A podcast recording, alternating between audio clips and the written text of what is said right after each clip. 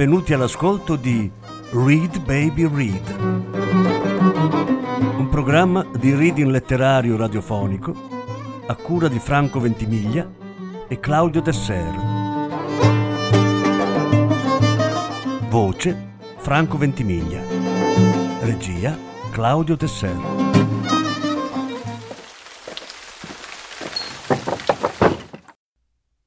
Derek Raymond Incubo di strada. Terza parte. Perché veniamo al mondo con il solo scopo di prepararci a lasciarlo? Non era una domanda da porre a se stessi, e ancor meno agli altri, ma non riusciva a farne a meno. Quando era entrato in polizia, aveva capito subito che la battaglia che avrebbe dovuto affrontare per ottenere giustizia sarebbe stata contro molti dei suoi colleghi gli erano successe tante cose difficili da accettare, spettri di vecchie guerre, sofferenze, e non capiva perché avrebbe dovuto smettere di porsi domande. Dopotutto c'erano uomini che avevano continuato a farsele anche sotto il fuoco dei fucili. Se c'erano riusciti loro, poteva farcene anche lui. Nei film aveva visto uomini fucilati per le loro convinzioni. Morivano senza dire una sola parola. Ma quando il popolo riconquistava la forza di parlare, erano i boia a essere messi alla gogna. In tempi bui, però, il coraggio si perde in fretta. Doveva ricordarsene finché era ancora vivo. Il caso l'aveva già risolto. Una ragazza a cui avevano sparato in faccia. Il suo lavoro era stato scoprire chi, tra i tanti che si era portato a letto, aveva premuto il grilletto. L'aveva identificato e ora lo stava pazientemente interrogando. Il ragazzo soffriva, ma questo era inevitabile, indipendentemente da come la verità fosse venuta a galla.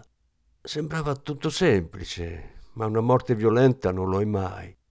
Dopo averlo fatto ritornare più volte sull'argomento, perché le aveva fatto saltare la testa con un proiettile, aveva ricostruito tra le lacrime del ragazzo che l'aveva uccisa perché si era convinto che lei lo tradisse con il suo migliore amico, quello con cui giocava da sempre a freccette e guardava le partite il sabato. Come molti uomini credeva che ne andasse della sua virilità. Una sera si era ubriacato così tanto ed era arrivato a un tale livello di vergogna e disgusto che aveva formulato la grande domanda. Le aveva chiesto se lo considerasse un uomo. Anche lei era ubriaca e aveva riso, come a volte fanno le donne, senza comprensione per chi hanno di fronte, e aveva risposto che no, non lo era. Credeva fosse una cosa divertente, ma lui non era stato d'accordo. Così era andato a prendere la pistola e le aveva sparato, come se fosse naturale, senza fermarsi a pensare. È stata una specie di gelosia malata a spingermi a farlo spiegò a Kleber. Lei mi confrontava sempre con gli altri uomini con cui aveva scopato. Diceva che io ero smorto, che odiava quegli appiccicaticci come me. Sa, aggiunse, muovendosi a disagio sul letto della cella di custodia. Non sono davvero così smorto, non più degli altri almeno. Forse adesso sì lo sono, dopo quello che è successo. Sono cose che ti svuotano. Ma cosa vuole ancora? Lei è morta, l'ho uccisa io, ho confessato. Che altro vuole da me? In realtà Kleber non lo sapeva esattamente. Continuava a pensare a Elenia e rispose: Non credo che avrai una condanna molto dura, ma abbastanza da farti passare la voglia di uccidere di nuovo. Lei non sa cos'è l'amore se dice una cosa così stupida. Quando spari a qualcuno che ami, quel proiettile uccide anche te. Kleber Aveva visto le foto della vittima. Aveva una faccia piatta e almeno da morta non dava l'idea di aver avuto una gran personalità. Tolti i jeans e il top che indossava, sembrava una delle tante ragazze noiose, senza una sola idea originale in testa. I suoi occhi privi di vita avevano fissato Kleber senza smuovere nulla dentro di lui. Quell'occhiata sembrava dirgli l'oscurità è molto triste tu credi di poterla sopportare? Lavorare con la morte è come lavorare con la pazzia. Servono coraggio ed esperienze. Se non li avesse avuti, Kleber avrebbe vomitato vedendo il viso della vittima. E soprattutto ora, guardando il ragazzo e accorgendosi di quanto era stravolto da quello che aveva fatto. Era tutta questione di vedere le cose nella luce giusta, una luce sfolgorante, troppo intensa per la maggior parte della gente, come per quel disgraziato, seduto lì nel suo vestito stropicciato, che in un attimo aveva mandato in malore la sua vita. A Kleber tornò in mente una filastrocca, Salomon Grandi, nato il lunedì, sbronzo il martedì, si ammalò il mercoledì, peggiorò il giovedì, si confessò il venerdì, il sabato morì, la domenica lo si seppellì e così finì Salomon Grandi. Portando il ragazzo alla stazione di polizia, Kleber incrociò un uomo che non sopportava, un grasso ispettore che affettava una grande giovialità, ma il cui sorriso non aveva nessun calore. Tra loro l'odio era reciproco. Beh, non mi dire, lo apostrofò l'ispettore. Così alla fine sei riuscito a prenderlo. Ti sei già preoccupato del suo stato psicologico? E allora adesso potremo scrivere l'imputazione. Lo farò io, disse Kleber. Non certo tu. Ah, ma io non ho niente da fare adesso. Mi piacerebbe dare una mano. È omicidio volontario, no? No, rispose Kleber, pronto a esplodere. È un omicidio colposo e me ne sto occupando io. Adesso vaffanculo, nessuno ti ha chiamato. Colposo? disse l'ispettore sogghignando. Il ragazzino l'ha fatta a pezzi o sbaglio? Ho visto le foto. Le ha praticamente staccato la testa dal collo. Non esistono attenuanti. A proposito, c'è una cella libera al piano di sotto. Ho appena chiuso un altro caso. Kleber si piazzò davanti al ragazzo e gridò: Fuori di qui, ti avevo già avvisato. Non interferire nei miei casi. Non lo ripeterò un'altra volta. Oh, andiamo. Dammi solo dieci minuti col tuo piccolo gladiatore e lo aprirò come un'anguria. In effetti da adesso potrei occuparmene io. Sta confessando a me e a nessun altro. Sparisci, sarà meglio per te. Mi stai forse minacciando, sergente? No, mi limito a mandarti via a calci in culo. L'ispettore cercò di colpirlo in faccia, ma Kleber lo schivò e gli sferrò un calcio al ginocchio. Lo afferrò mentre stava crollando per terra e gli ruppe il naso, facendogli saltare tre denti che caddero sul pavimento proprio davanti al ragazzo che doveva incriminare per omicidio. L'ispettore restò a terra, piegato in due, gemendo. Kleber alzò il telefono e disse di venire a recuperare quello che era rimasto dell'ispettore. Si rese conto che non gli importava niente di cosa gli aveva fatto. Diede perfino un'amichevole pacca sulla spalla al giovane assassino. Credevo che la vita fosse abbastanza uno schifo lì fuori, disse il ragazzo, ma adesso non ne sono più tanto sicuro.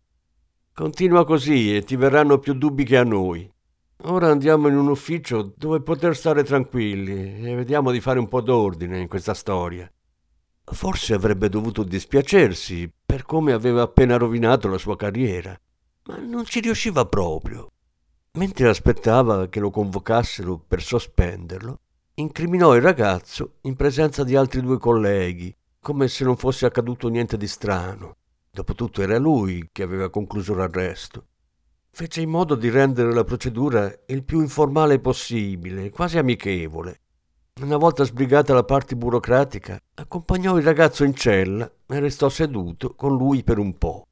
Quando l'altro si sdraiò sul letto, ritornò nel suo ufficio, dove le mosche stavano litigando sul suo taccuino aperto.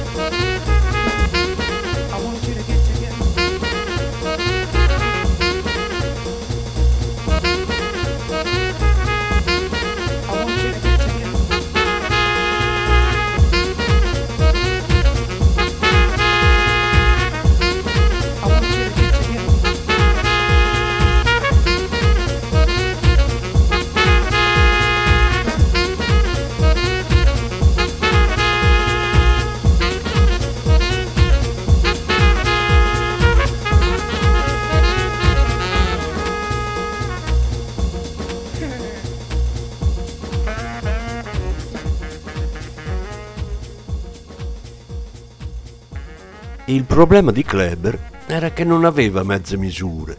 Per lui la gente era o viva o morta e in ogni caso voleva sempre sapere come e perché. Era un detective, dopo tutto. Era convinto che cercando i criminali alla fine si trovasse Dio. Infatti erano entrambi senza pietà. Dio, proprio come i criminali, era sempre latitante, era brutale Dopotutto l'umanità non aveva sempre adorato delle bestie? Ah, l'intelligenza. Pensava che solo fosse riuscito a trovarla. Lui sì che avrebbe saputo cosa farne. Masticava amaro mentre percorreva Boulevard de Sebastopol per andare a farsi licenziare.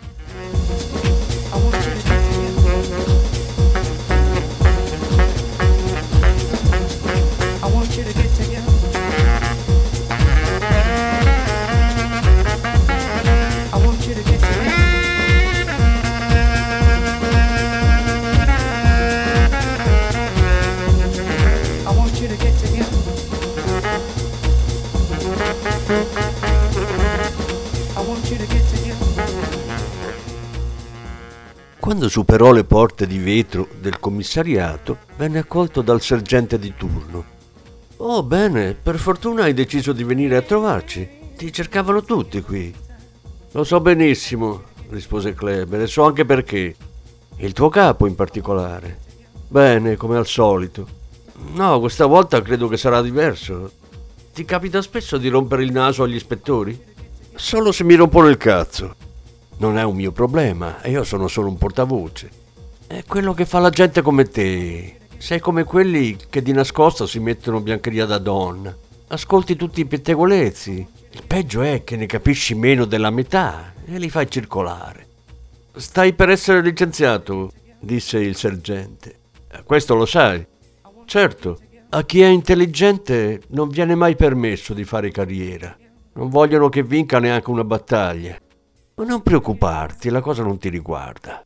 Sto sprecando il mio tempo a parlare con un pupazzo in uniforme come te. La prima cosa che farai sarà andare a raccontare un sacco di stronzate al capo, vero? Faresti meglio a salire subito, ti stanno aspettando. Sono sempre lì che aspettano, ma sono quelli come me che rischiano il culo in prima linea. Non so di cosa stai parlando. Lo so io, fece Kleber, ma non mi aspetto che tu capisca. Tutti possono indossare la divisa e fare i burattini come te. Non mi piace come tratti le persone, sbottò il poliziotto. Non mi è mai piaciuto. Kleber si chinò sulla scrivania, guardandolo negli occhi. Ti tratto così perché sei una nullità. Passi il tempo a spostare le carte da un lato all'altro della scrivania e per questo prendi uno stipendio che viene dalle tasche di tanti cittadini che non possono permetterselo. E adesso prova a impugnare la pistola. Lui la stringeva già in pugno, mentre l'altro sembrava paralizzato dal terrore. Sei troppo lento, lo incalzò Kleber, spietato, come tutti i politici e gli impiegati. Ma dove lavoro io, sulla strada, devi essere molto più svelto se vuoi rimanere vivo fece sparire la pistola come se non fosse mai esistita. Ti avrei potuto sparare, più veloce di un rimpasto di governo. E tu hai anche il coraggio di dirmi cosa devo fare. Non te ne frega davvero un cazzo, disse la gente. Oh, non quando si tratta di persone come te. Perché dovrebbe? Non rappresenti una minaccia per me. Si diresse verso le scale L'entrata era affollata dalla fauna mattutina, alcolizzati, prostitute con un occhio nero, arabi, negri e bianchi, che si erano cercati la vena nel braccio troppe volte e adesso erano piantati lì con gli occhi vuoti e assenti. Uno di loro attirò l'attenzione di Kleber. Era un giovane americano con la chitarra, in un angolo lontano da tutti, gli occhi chiari come il ghiaccio. Ecco il nostro futuro, pensò Kleber, e si fermò ad ascoltare. Ti racconterò una cosa, amico. Tutti credono che un giorno ci sarà un mondo nuovo, ma non è vero, non ci sarà nessun mondo nuovo. Devi cercare dentro di te, devi attingere alle tue forze, perché non ci sarà nessun mondo nuovo.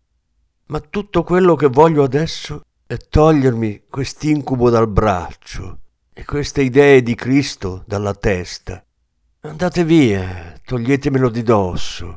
Io sono solo l'incubo che ho attaccato al braccio, un brutto sogno che mi è entrato nelle vene. Oh, toglietemelo di torno, perché questo tormento vive nel mio sangue. Kleber non capiva bene l'inglese, ma il senso di quell'angoscia gli era chiaro. Mentre si dirigeva verso le scale, la voce del ragazzo non lo abbandonava.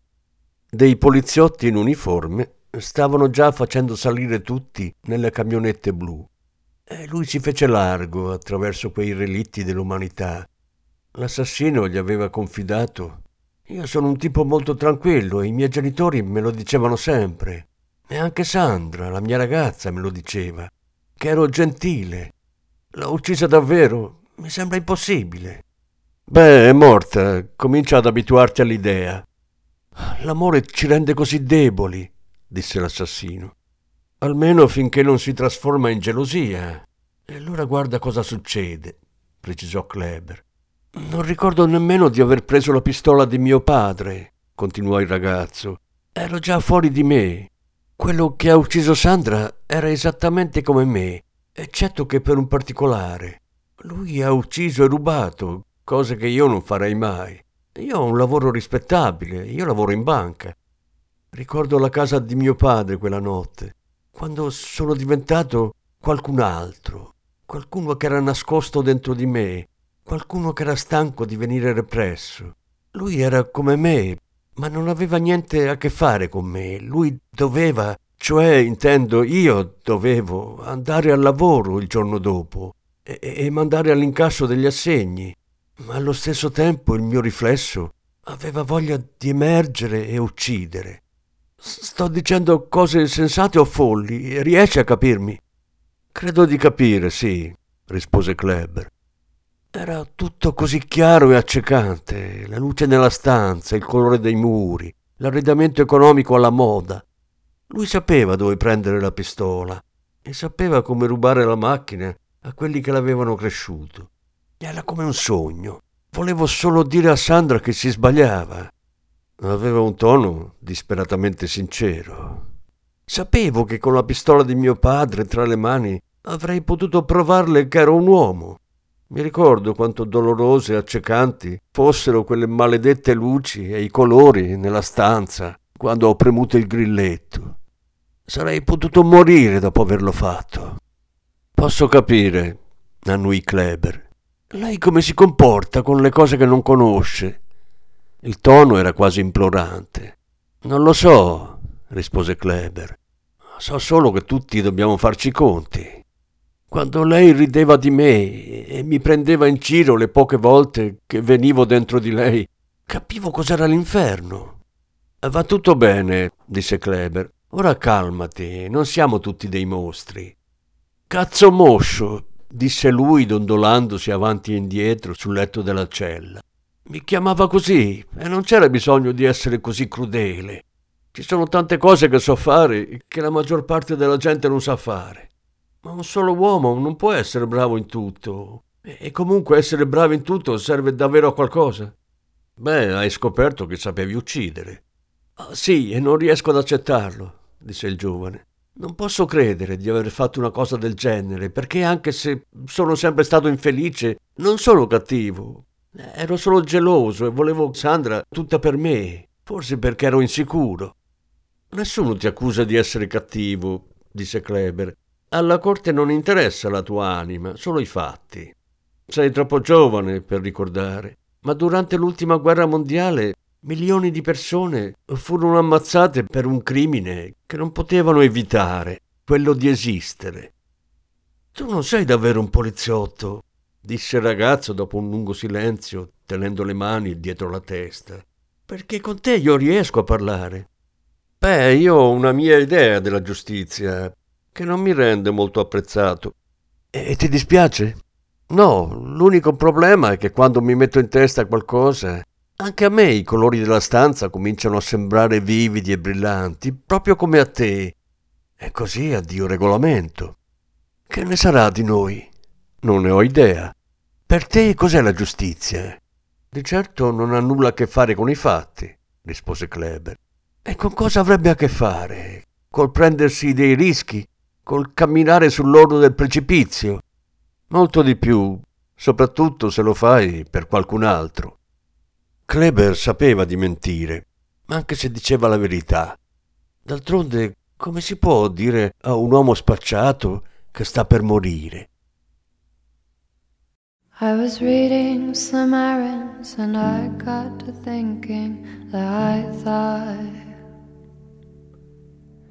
maybe I'd get less stressed if I was tested less like all of these debutantes, smiling for miles in pink dresses and high heels and white yachts.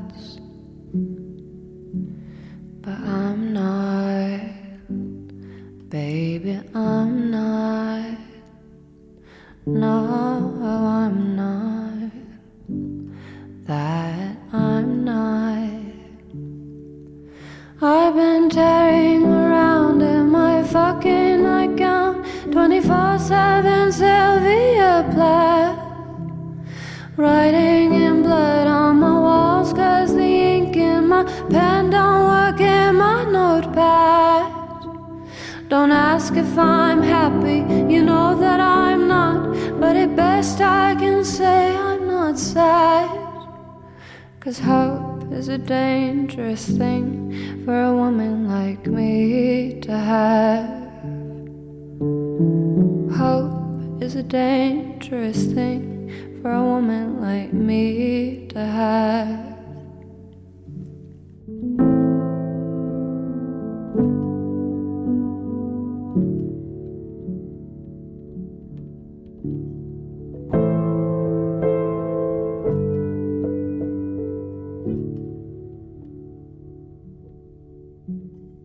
15 year dances, church basement romances, yeah, I've got.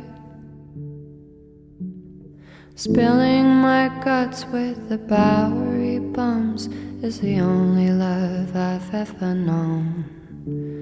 Except for the stage, which I also call home when I'm not. Serving up God in a burnt coffee pot for the triad. Hello, it's the most famous woman you know on the iPad. Calling from beyond the grave, I just wanna say, Hi, Dad. I've been tearing up town in my fucking gown like a goddamn sociopath. Shaking my ass is the only thing that's got this black narcissist off my back. She couldn't care less, and I never cared more, so there's no more to say about that. Except hope is a dangerous thing for a woman like me to have. Is a dangerous thing for a woman with my past.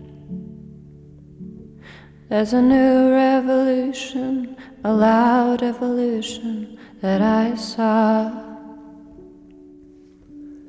Born of confusion and quiet collusion, of which mostly I've known. A modern day woman with a weak constitution, cause I've got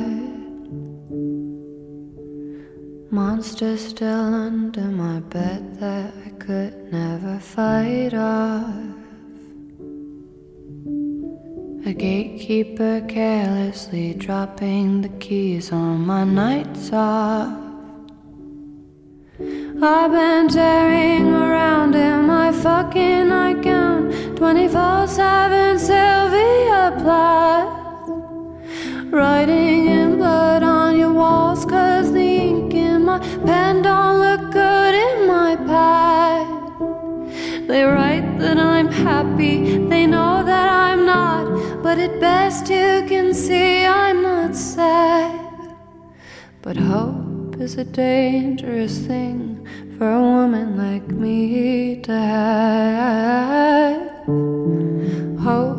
Is a dangerous thing for a woman like me to have. Hope is a dangerous thing for a woman like me to have.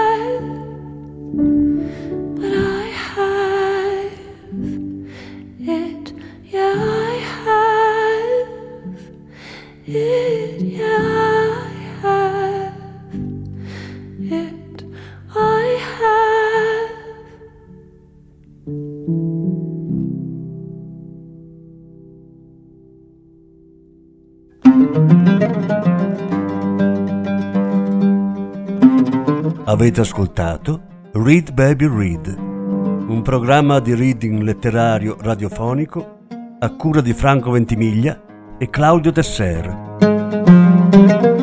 Grazie per l'ascolto, alla prossima settimana. La successiva parte sarà trasmessa la prossima settimana.